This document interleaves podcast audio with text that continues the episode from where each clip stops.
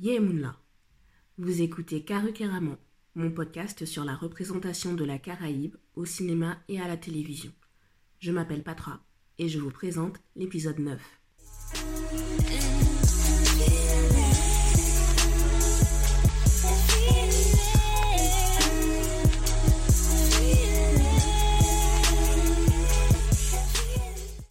J'espère que ça va bien depuis la dernière fois. Donc ce mois d'avril que nous passons en confinement, c'est le mois où mon blog myinsync.com fête ses 4 ans. Sur ces 4 ans, je suis franche, hein, sur ces 4 ans, cela ne fait que 4 mois que je réussis à publier régulièrement un article par semaine. Vous n'imaginez pas à quel point je suis contente. Et là, dans mes plus récents articles, vous pouvez retrouver une chronique de transport en commun. Il y a aussi un focus Caraïbe sur Mimi Nelzi et un focus Caraïbe sur le pianiste Grégory Priva. Et évidemment, vous pouvez retrouver mes bilans de lecture mensuels. D'ailleurs, au sujet de littérature, je suis en train de préparer quelques nouveautés. Ça sera en lien avec carrecarrement.com de toute façon. Donc là, je suis en train de mettre les choses en place. Je pense que ça va prendre encore entre mai et juin. Et je pense que tout sera prêt au mois de juillet, donc restez connectés. Et la dernière chose euh, que je voulais vous dire avant qu'on passe euh, vraiment à l'épisode, c'est je voulais vous parler de mon hashtag Stream Caribbean. Je crois qu'en ce moment, on a besoin de s'occuper de notre mental, encore plus que d'habitude. C'est pour ça que je me suis lancée dans un voyage musical virtuel de la Caraïbe avec le hashtag Stream Caribbean. Pour moi, ce n'est pas une question d'écouter exclusivement des artistes caribéens, caribéennes, c'est une volonté d'être intentionnelle dans mon comportement de consommatrice de contenu culturel. C'est une volonté d'augmenter ma culture musicale avec des artistes que j'estime devoir connaître ou que je peux découvrir. C'est une question de chercher à comprendre leur univers créatif et aussi de leur montrer le respect parce qu'ils créent. C'est très compliqué de créer, donc euh, ne serait-ce que prendre le temps d'écouter au moins une fois dans sa vie, c'est déjà, euh, je pense, une jolie marque de respect. Par exemple, le dimanche 3 avril, j'ai écouté pour la première fois toute la discographie de Missy Sadik et toute la discographie de Dasha. Du coup, j'ai pu me faire mon avis personnel sur ces deux artistes en particulier. Et je me dis qu'en parler sur les réseaux sociaux, et l'occasion de communiquer avec d'autres personnes, de les faire découvrir à d'autres, parce qu'on n'a pas tous euh, les mêmes abonnés, on a des communautés différentes, et cela peut peut-être aider à la visibilité de ces artistes. Alors n'hésitez pas à me rejoindre, hein. mettez le hashtag euh, Stream Caribbean pour qu'on retrouve nos partages. Cela ne coûte rien, cela permet d'enrichir, euh, de s'enrichir sur le plan culturel, Là, je suis en train de préparer ma playlist Soca pour ma journée Trinidad and Tobago. Avec le Covid-19, le carnaval caribéen a été annulé cette année. Donc on s'en souviendra, je pense, hein, de cette année 2020. Mais depuis 5 ans, les vidéos qui circulent sur les réseaux sociaux aident à faire connaître le carnaval caribéen.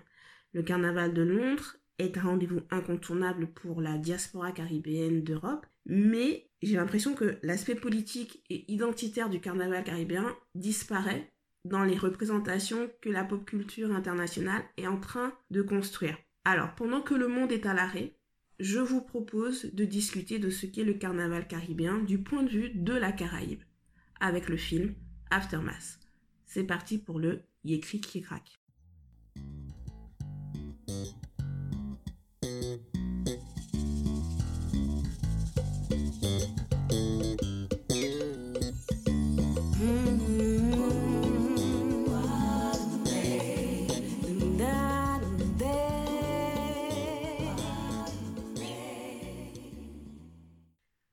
Dans le Yékri Yékrak, je vous raconte l'intrigue du film.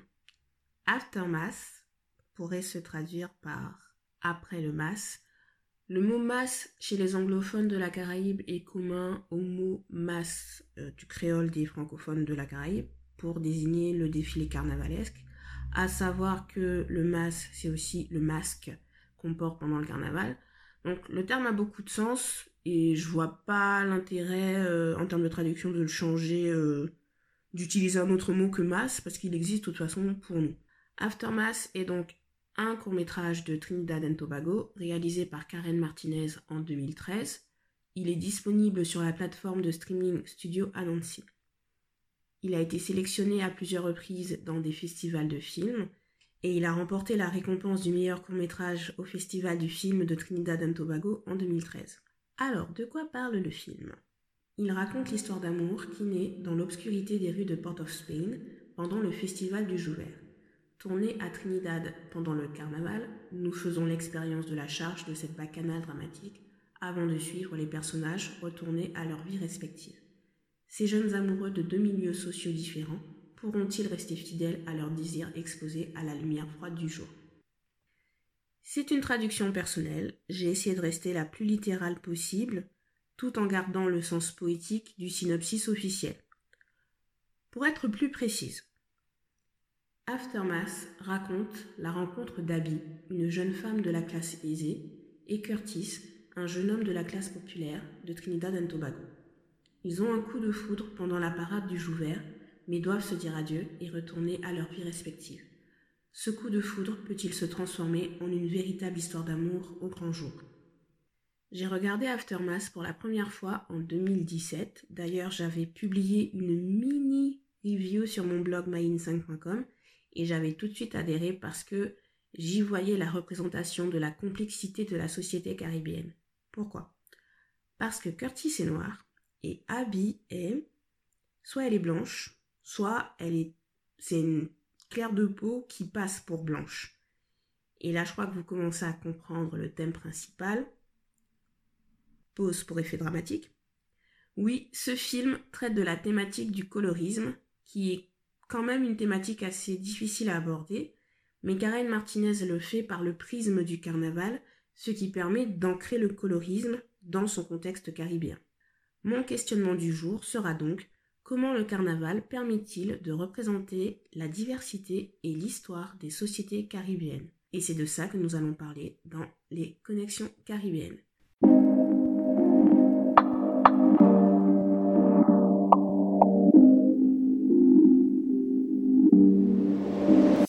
Dans les connexions caribéennes, j'analyse en quoi le film me fait m'interroger sur mon identité de femme noire, de femme afro-caribéenne, de femme guadeloupéenne et française. Alors pour vous, quel est le carnaval que la pop culture internationale considère comme le plus beau carnaval au monde? De mon point de vue, je pense qu'on peut répondre encore le carnaval de Rio. Même si des carnavals comme Trinidad and Tobago et celui de Sainte-Lucie ont un bon potentiel pour aussi devenir des carnavals avec une renommée internationale. Mais j'en reviens au carnaval de Rio. J'ai grandi à une époque où il était vraiment considéré comme le carnaval de référence pour sa magnificence, pour sa discipline, pour euh, sa rigueur aussi, parce que c'est une machine colossale, c'est une organisation euh, réglée, mais vraiment au millimètre, à la milliseconde près. Et ce carnaval a été immortalisé au cinéma par le film Orfeo Negro de Marcel Camus, sorti en 1959. Personnellement, j'ai vu ce film pour la première fois quand j'avais 8 ou 9 ans. Imaginer un Orphée noir était beaucoup pour mon jeune cerveau de l'époque, mais en tout cas ce film permet d'avoir deux perspectives sur le carnaval de Rio et sur l'importance de la représentation. Tout d'abord, ce film localise bien le carnaval, il le place bien à Rio, donc ça veut dire qu'il montre en quoi il est unique et en quoi il est porteur d'une culture. Et ensuite, la seconde perspective est qu'il montre un carnaval porteur d'une empreinte sociale, parce que l'intrigue se passe dans les favelas. Et donc ça veut dire qu'on est dans, les, dans la partie la plus défavorisée de la population brésilienne. Au cours de la seconde moitié du XXe siècle, ce carnaval de Rio a acquis un prestige indéniable. Ce n'est pas encore le cas du carnaval caribéen et il y a une tension entre la façon dont la diaspora vit ce carnaval et la façon dont les étrangers voient ce carnaval. Avant de continuer, je vais contextualiser mes propos au cas français de France. Cela fait environ 4 ans que je suis le Black Twitter français et quand je dis Black Twitter, je n'inclus que deux branches, la branche afroféministe et la branche des départements de ce que j'appelle le 97 et euh, donc principalement Guadeloupe et Martinique, mais pour les gros débats, la Guyane et la Réunion apparaissent sur mon fil d'actualité. Hashtag on est ensemble.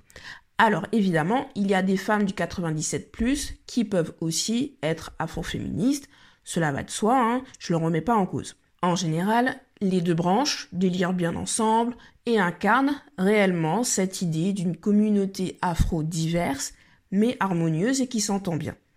Ces deux branches vont monter au front ensemble pour dénoncer des discriminations, des, entre guillemets, dérapages de personnalités publiques.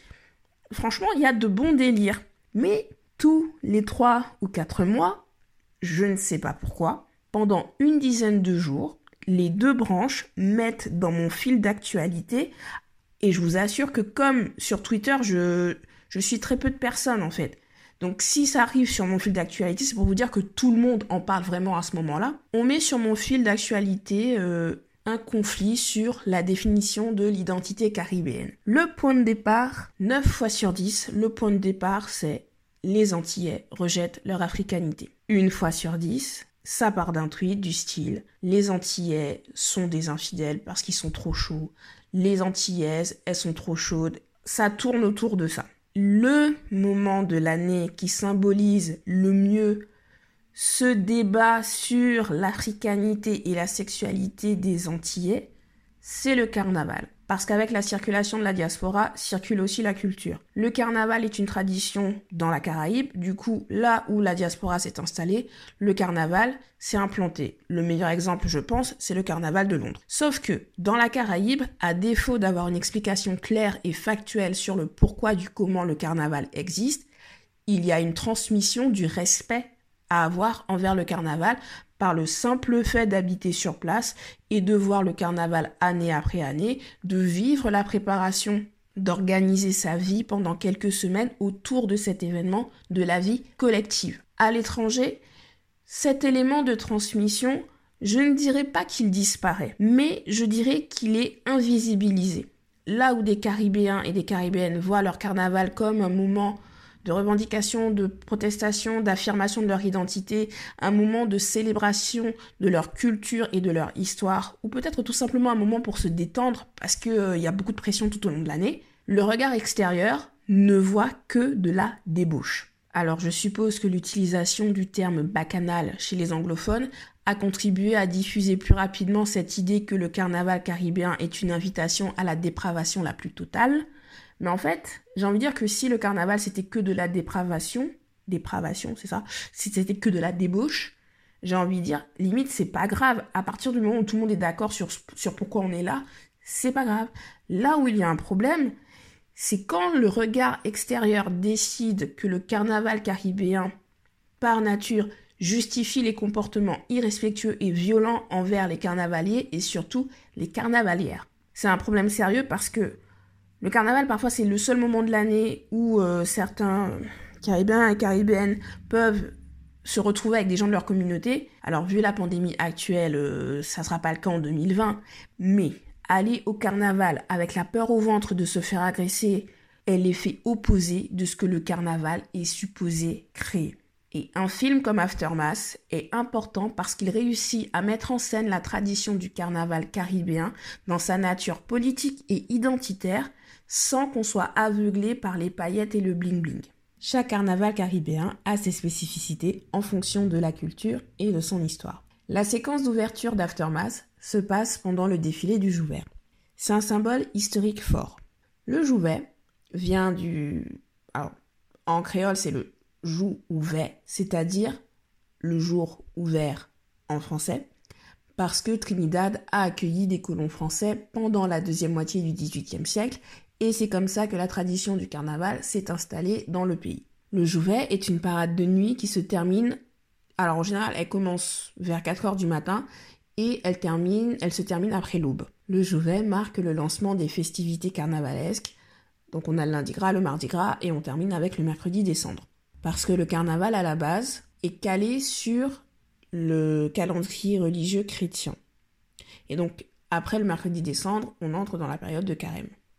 Avec l'utilisation du jouvet, Karen Martinez localise vraiment bien le carnaval dans la Caraïbe anglophone et valorise une pratique du carnaval à la fois divertissement pour la population locale, mais surtout identitaire. Sur les enjeux culturels que représente le carnaval, je vous invite à lire les articles de Stéphanie Mulot sur le sujet, c'est une sociologue. Je mettrai les liens en barre de description.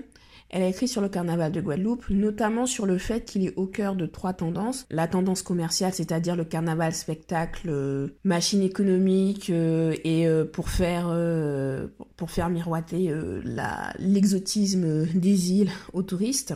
Il y a la tendance culturelle, c'est-à-dire un carnaval pour montrer des aspects culturels, des éléments du patrimoine. Et il y a la tendance militante, c'est-à-dire un carnaval pour célébrer les résistances face au système, pour dénoncer les problèmes, pour montrer la force de cohésion autour d'un socle culturel et historique commun. Je pense qu'on peut faire un parallèle avec les enjeux pour un carnaval comme celui de Trinidad. Le Jouvet, ce n'est pas le carnaval à paillettes, ce n'est pas le carnaval euh, spectacle, c'est plutôt un carnaval que je mettrais dans le côté euh, qui est à cheval en fait entre la tendance militante et la tendance culturelle et je mettrai plus, je mettrai plus le curseur sur le culturel. C'est un carnaval pour se reconnecter aux ancêtres mis en esclavage. Curtis est un diable bleu. Abby est un diable rouge. Vous pouvez les voir sur euh, le poster. Par un montage, on voit les diables bleus au grand jour, Karen Martinez met bien en lumière cette tradition spécifique trinidadienne du Blue Devil, le diable bleu. Ils ont le corps recouvert de peinture, ils portent des chaînes qui rappellent les chaînes des ancêtres mis en esclavage. Donc c'est pour cette raison que symboliquement, vu que Abby elle est très ambiguë, euh, je pense que c'est une claire de peau qui peut passer pour blanche. Mais ça aurait été trop compliqué si, en termes de représentation, je pense, de la placer aussi dans le camp des diables bleus. Dans ce même esprit de se couvrir le corps de peinture ou de mélasse pour se reconnecter aux premiers esclaves qui ont fait le carnaval, vous avez euh, l'exemple des Jab Jab à Grenada, qui sont couverts de mélasse et ils défilent aussi pendant le Jouvet. En Guadeloupe et en Martinique, je ne crois pas qu'on ait d'équivalent du Jouvet, c'est-à-dire une parade nocturne où tout le monde se couvre le corps de peinture ou de mélasse. Par contre, nous avons aussi des personnages spécifiques dans ce style-là. Par exemple, en Martinique, ils ont beaucoup le nègre au sirop, qui est couvert de mélasse. En Guadeloupe, euh, on va l'appeler plutôt le Congo, et on a aussi le Caraïbe, qui lui est recouvert de roucou. En Guadeloupe, ce qui met vraiment en valeur cette tradition, ces personnages qui sont recouverts euh, de peinture, enfin, où on utilise la peinture pour les incarner. Je crois que le plus représentatif, c'est le Mass Matin du groupe Apo, le point d'interrogation. C'est un déboulé qui a lieu le samedi matin, la veille du dimanche gras, et il est ouvert à tous. L'association elle-même tourne avec environ 500 membres, je crois. Quand j'étais au collège fin des années 90, j'ai fait deux années de carnaval avec Le Point. Personnellement, je n'ai jamais participé au masse matin parce que je savais que je n'avais pas la résistance physique pour le faire, mais à l'époque, il rassemblait déjà entre 1000 à 3000 personnes. Et pour vous donner une idée de l'ampleur que ça représente aujourd'hui, environ 20 ans après, ça ne me rajeunit pas, le masse matin de 2019 a rassemblé environ 10 000 personnes. Quand le masse matin déboule, c'est littéralement une marée humaine qui prend d'assaut les rues. Et tout le monde doit respecter le code vestimentaire, soit on est en Congo, donc on est recouvert de mélasse, soit c'est aussi du sirop de batterie, soit on est en Caraïbes, et c'est là ce qu'on met du roucou. Je vous mettrai des liens de vidéos HD euh, euh, dans la description euh, de l'épisode, vous inquiétez pas. Et donc j'en reviens à la fameuse remarque qui revient tous les 3 ou 4 mois sur les réseaux sociaux, les Antillais renient leur africanité. Le carnaval caribéen est l'expression vivante de nos racines africaines communes qui se sont implantées dans un autre environnement. Ce sont ces racines qui constituent une grande partie de la culture caribéenne contemporaine. Mais le carnaval symbolise bien la synthèse culturelle à travers l'histoire. Chaque carnaval caribéen, comme je l'ai dit tout à l'heure, s'est développé en mettant en valeur à sa façon ses racines africaines, mais aussi la rencontre avec les autres cultures, notamment avec les Amérindiens et les Indiens. La tradition des masses, donc les masses, c'est vraiment les masques, reflète bien le mélange de ces histoires, de ces cultures. La musique carnavalesque permet d'exprimer aussi la spécificité d'une culture. Par exemple, en Guadeloupe, nous avons les groupes à peau comme Akio, Le Point, Vukum, etc. Nous avons des groupes à caisse claire qui sont plus dans un visuel paillette. À Trinidad, les Blue Devils, comme j'en ai parlé, sont généralement accompagnés par des groupes de style pan. Et Karen Martinez les montre très bien dans la séquence d'ouverture. Et cette musique qu'elle utilise, le style pan, qui est la musique traditionnelle, se mêle aussi à de la soca. D'ailleurs, je rappelle que la naissance même de la soca, la musique carnavalesque par excellence, s'appuie sur l'histoire de Trinidad même, de Trinidad et Tobago même. Elle s'appuie sur des éléments de la culture africaine, elle s'appuie sur des éléments de la culture indienne, puisque la majorité de la population de Trinidad et Tobago se répartit entre ces deux communautés. Le carnaval caribéen, par essence, c'est la visualisation, la matérialisation de l'histoire de la Caraïbe. Le carnaval, c'est la liberté de l'âme, la liberté de l'esprit et la liberté du corps. Pour les personnes qui défilent dans des groupes à paillettes et qui ont les costumes élaborés flamboyants, il y a, je pense, la pression d'avoir un corps aux mensurations acceptées par la société. Mais c'est un autre sujet à la base des bases des bases, le carnaval, c'est respecter le corps de l'autre. La personne qui touche sans le consentement, ce n'est pas l'esprit du carnaval. Et en général, si ça se produit, il y aura quelqu'un pour faire le rappel à l'ordre. Je dis ça en me basant sur mes expériences personnelles qui datent du début des années 2000. Oui, au tout début du millénaire. Mais dans les groupes officiels, il y a des personnes pour encadrer de toute façon et empêcher que les carnavaliers et les carnavalières se fassent toucher par les gens, par des inconnus au groupe. Dans les défilés de rue, c'est plus compliqué. Et moi, je sais que j'ai eu l'occasion de participer à des défilés, euh, surtout le mercredi décembre, où euh, on a commencé, à cette époque, on a commencé à implanter la tradition de défiler après un char, enfin de suivre un char, comme on le voit pendant le jouvet euh, d'Aftermath. Et en général, pour ce genre de défilé, effectivement, ce sont plus les ados et les jeunes dans la vingtaine, dans la trentaine qui y participent. Quoique, pour, euh, je crois que c'était le tout premier que j'ai dû faire. Il y avait une, y a une petite mamie qui, je me suis retrouvée sur la même ligne qu'elle en fait. Et quand je dis mamie, c'est vraiment, euh, elle avait bien 70 euh, ans la, la petite dame. Hein. Mais elle était là et elle dansait avec nous sur de la soca. Et ce qui fait que automatiquement, comme on la voyait, on est resté autour d'elle quand je dis 11, il y avait d'autres jeunes, je voyais bien qu'ils faisaient attention. S'il y avait un gars qui était en train de sauter un peu trop haut, un peu trop fort et qui risquait de bousculer, et qui risquait de bousculer euh, quelqu'un qui tomberait sur la, petite dame, bah, il y avait toujours quelqu'un pour faire, fais attention. Et en plus, cette petite dame, elle a... Je crois qu'elle, a tenu bien 300 mètres avec nous. 300 hein. mètres, ça représente environ 2 heures. 2 heures de piétinement derrière un char à sauter et tout. Hein. Je, je vous raconte pas. Bref mes jeunes années. Mais tout ça pour dire qu'il y a une façon de se comporter quand on est dans un masque. Et quand une fille veut whiner, si un gars veut whiner derrière elle, il doit s'assurer qu'elle est d'accord. Si la fille ne veut pas qu'il whine, il n'a pas à insister. Et si il insiste, à ce moment-là, il y aura, à mon époque en tout cas, il y avait toujours quelqu'un pour signifier au jeune homme d'aller voir ailleurs. Je ne sais pas si cet esprit existe toujours, mais en tout cas, Aftermath le met en scène. Et si les choses ont changé aujourd'hui, ce court métrage prend alors le statut de capsule temporelle et témoignage d'une époque précise. Le carnaval, c'est pour être soi-même, sans restriction, et c'est accepter l'autre sans lui poser de conditions. C'est accepter l'autre comme lui veut se montrer à nous. Et Aftermath joue sur ce paradoxe. Sur le fait d'être soi-même en étant grimé, de se sentir complètement libre en cachant son identité, il le fait d'endosser un masque au grand jour à cause de la société. Et ce sera ça ma seconde connexion caribéenne.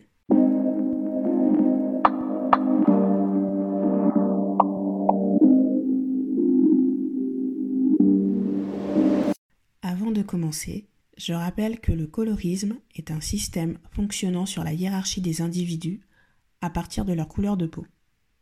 La société guadeloupéenne comme toute société colonisée, s'est bâtie sur ce colorisme en plaçant les plus clairs de peau au sommet et les plus foncés au plus bas de l'échelle sociale. Les plus clairs de peau sont au sommet parce que les colons blancs étaient le peuple dominant, donc celui au sommet de la hiérarchie, et donc l'idéal à atteindre.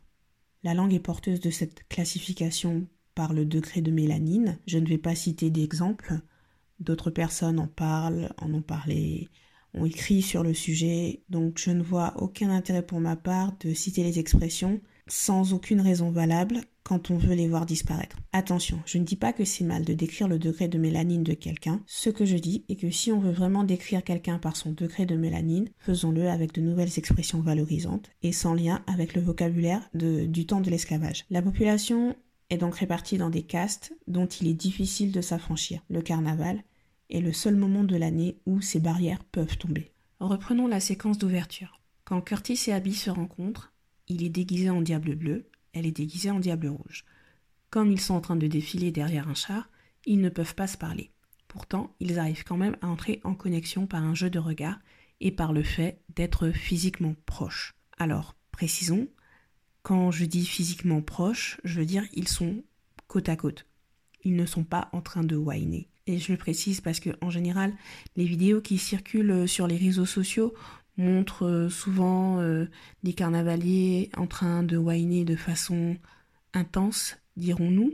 Et je crois que ça nourrit aussi beaucoup les imaginaires sur le fait que le défilé carnavalesque caribéen est juste une excuse pour que des milliers de gens se frottent les uns aux autres pendant des heures. Non, ce n'est pas du tout ça. Le défilé carnavalesque, c'est 4 ou 5 heures où tu marches, tu piétines, j'ai envie de dire, et c'est 4 ou 5 heures où tout le monde est en train de suer. Même les winers et les wineuses professionnelles ne passent pas ces 4 ou 5 heures de marche à whiner tout le temps. C'est juste pas possible. Donc, la proximité physique de Curtis et Abby, même euh, sans l'aspect amoureux, est possible grâce au carnaval. Et j'adore la séquence suivante où on les suit après le Jouvet. C'est leur environnement qui nous montre qu'ils ne sont pas du même milieu social. On les voit en fait en parallèle. Mais même si on voit la différence de classe sociale, on se rend compte que eux, en tant qu'individus, ils sont identiques parce qu'ils font exactement les mêmes gestes pour se débarrasser de la peinture. Ils se prennent la même réflexion de leur maman qui ne leur maman ne veulent, pas qu'ils rentrent dans la maison en étant encore euh, déguisés, en, en portant encore la peinture, parce qu'elles ont peur qu'ils salissent. Et j'aime beaucoup le symbolisme de la peinture parce que cela veut dire qu'ils prennent une couleur neutre socialement avec le carnaval. C'est comme euh, les universalistes euh, qui vont dire euh, oui mais moi je ne vois pas les couleurs, que tu sois blanc, noir, rouge, violet, vert, ça change rien pour moi. Sauf que nous vivons dans une société où les gens avec une peau verte, violette ou rouge, vifs, n'existent pas. Si c'est le cas, c'est en général qu'ils ont une maladie et les gens se comporteront différemment avec eux à cause de cette apparence physique considérée comme extraordinaire. Tant que Curtis est bleu, tant qu'Abby est rouge, une relation est envisageable. Même, même sans aspect amoureux, hein, je veux dire, ne serait-ce qu'une relation d'être humain à un autre être humain. D'ailleurs, leur tenue vestimentaire de jour rappelle leur couleur de diable, sauf que cette fois-ci, c'est Curtis qui porte du rouge et c'est Abby qui porte du bleu. En tout cas, quand ils reprennent leur couleur sociale réelle, là, ils sont séparés.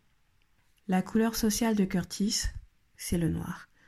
Il a les cheveux crépus, d'une certaine longueur, et c'est intéressant de voir qu'il ne porte pas l'afro bien structuré, bien volumineux, alors qu'il pourrait.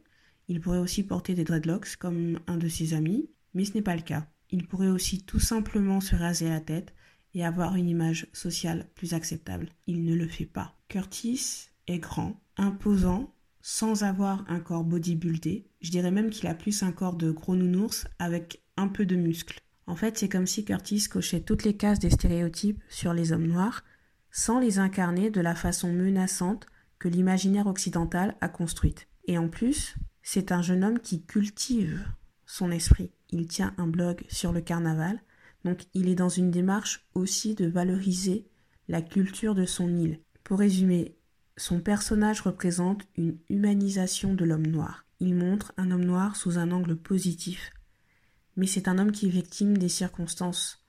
L'histoire de l'île fait qu'il appartient à la classe populaire. Sans être dans le dénuement le plus total, il n'a clairement pas les moyens d'entreprendre la vie qu'il rêve et qu'on aperçoit juste par les objets qui l'entourent. Et cette vie de rêve, cela inclut l'amour. Quand il voit Abby au grand jour, il sait que rien n'est possible entre eux. Abby est claire de peau. Je pense que c'est une claire de peau qui peut passer pour blanche. En tout cas, pour moi, c'est l'interprétation la plus intéressante. Comme on ne voit pas ses parents, l'ambiguïté est possible. Mais au final, ce qui compte, c'est de voir que oui, elle est claire de peau, mais ce n'est pas une représentation négative non plus. Ce n'est pas la petite fille riche, euh, gâtée, qui se mêle à la plèbe pour le frisson euh, du danger. Abby est consciente de son statut social. Et Karen Martinez est vraiment assurée qu'on le sache, parce que dans une scène, on la voit lire le roman euh, The White Woman on the Green The White Woman on the Green Bicycle de Monique Roffet qui est sorti en 2011. Pour expliquer un peu rapidement, ce roman raconte l'histoire d'un couple d'expatriés euh, britanniques à Trinidad et Tobago au moment des luttes euh, pour l'indépendance à la fin des années 1950. L'histoire se déroule sur une cinquantaine d'années, alors que George, le mari, aime Trinidad à cause du statut dont il bénéficie parce qu'il est blanc.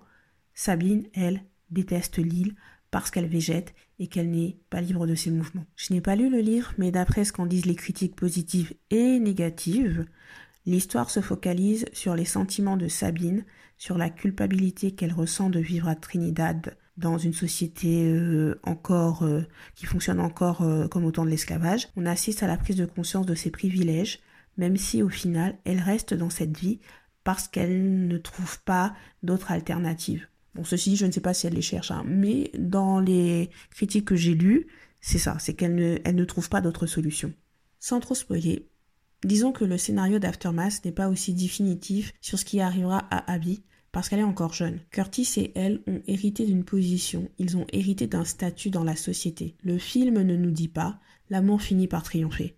Le film nous dit, il y a un problème, et on sait pourquoi il existe. il faut le faire disparaître pour que les deux personnages puissent être heureux. C'est tout ce que le film nous dit. Le colorisme est un sujet délicat parce que je pense qu'il nécessite une certaine contextualisation historique. Et pour moi, c'est vraiment le tour de force d'Aftermath. En utilisant le carnaval, Karen Martinez nous donne cette contextualisation historique propre à la Caraïbe. Je ne suis pas en train de dire que le colorisme n'existe pas en dehors de la Caraïbe. Je suis en train de dire que Karen Martinez le montre du point de vue caribéen. Et j'insiste sur le terme montrer parce qu'il n'y a pas de discussion à ce sujet. Rien n'est verbalisé. À chaque fois, je vous cite euh, le livre Musical Youth de Joanne C. Hillhouse. Mon coup de cœur littéraire de 2019, je lâche pas. Mais dans ce, dans ce roman, euh, il y a vraiment des discussions. Euh, deux adolescents mènent vraiment des discussions autour du colorisme. Dans Aftermath, il n'y a pas de discussion. Tout est montré. Alors, je pense que quelqu'un qui n'a pas conscience de ce qu'est le colorisme verra uniquement l'obstacle classe sociale entre Abby et Curtis. Sauf que cette classe sociale a été organisée et déterminée par un système esclavagiste.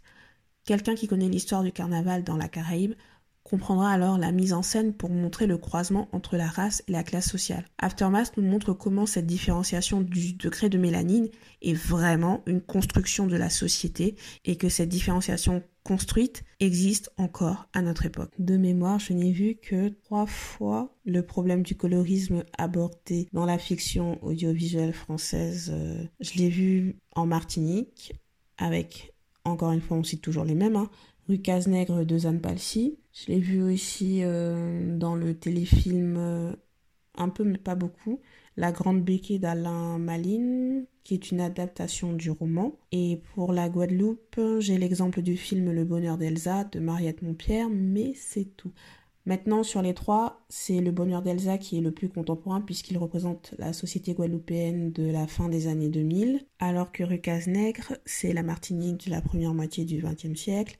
Et pour La Grande Béquille, le roman se déroule dans les années 60-70, il me semble, et l'adaptation du film est plus dans les années 90. Avec le bonheur d'Elsa, ce qui est intéressant, c'est que c'est le colorisme montré du point de vue masculin, mais on n'est pas là pour parler bonheur d'Elsa. Pour revenir à Aftermath, je me suis demandé effectivement ce qu'aurait pu donner la représentation si Curtis était clair de peau et si c'était Abby qui avait la peau foncée. La dynamique aurait été probablement différente. Quoi qu'il en soit, Karen Martinez a le mérite d'aborder le problème du colorisme sans avoir ce côté moralisateur. C'est pas bien d'être coloriste. La société caribéenne fonctionne de cette façon. Est-ce qu'elle peut changer? Je pense que oui. Est-ce qu'elle va changer? Là est l'enjeu de la représentation. C'est un aspect auquel j'accorde de l'importance dans les films que je vous présente. Alors, pas nécessairement dans le choix même des films, mais dans ma présentation, en tout cas, j'essaie de le mettre en lumière. Parce que mon but avec Karokiraman, c'est aussi de contribuer à l'élaboration d'un système de référence commune, d'aider à la diffusion du patrimoine commun et d'aider à prendre conscience des discussions et des enjeux pour les autres pays de la Caraïbe. Pris séparément, chaque film peut donner l'impression d'être seul, perdu dans l'immensité du paysage audiovisuel international. Mais quand on les réunit, on se rend compte qu'ils créent bien une représentation alternative qui va nuancer, voire même aller à contre-courant des stéréotypes sur les Noirs en général. Et sur la société caribéenne en particulier. Donc, pour répondre à la question du départ, comment le carnaval permet-il de représenter la diversité et l'histoire des sociétés caribéennes Aftermath montre le véritable esprit du carnaval, c'est-à-dire le moment de rassemblement d'une communauté dans le respect de chaque individu. Il montre aussi que, malgré ce socle commun, la pratique du carnaval varie en fonction des pays et les traditions évoluent. Le carnaval caribéen est un divertissement, oui, mais il est aussi politique et identitaire car les costumes, la musique, les manifestations reflètent la culture et l'histoire des sociétés caribéennes. Le carnaval de Trinidad n'est pas le carnaval de Sainte-Lucie, qui n'est pas le carnaval de la Dominique, qui n'est pas le carnaval de la Guadeloupe, et ainsi de suite. Par contre, le carnaval remplit la même fonction sociale partout. Dans les sociétés caribéennes, la classe sociale est généralement liée à la race. Le carnaval peut cacher ces catégories, mais il ne les abolit pas. Merci d'avoir écouté cet épisode. Le résumé sera disponible dès lundi sur karukiraman.com. Abonnez-vous sur les réseaux sociaux, karukiraman sur Twitter, Instagram et Facebook. Likez, partagez, donnez-moi les 5 étoiles sur Apple Podcast pour que le podcast ait plus de visibilité. On se retrouvera la semaine prochaine, mais dans le cadre de mon hors-série numéro 3. Comme ce sera le mois de mai, je vous proposerai des réflexions sur les enjeux de la représentation de l'esclavage dans la fiction audiovisuelle française. C'est un hors-série en 6 parties sur le même rythme hebdomadaire. Je serai de retour avec le film de l'épisode 11 au mois de juin. On parlera encore d'amour et je crois qu'on en aura bien besoin après la discussion sur l'esclavage. Je continue de préparer les changements de carukeraman.com. Restez connectés. Je vous souhaite du courage pour le déconfinement à venir.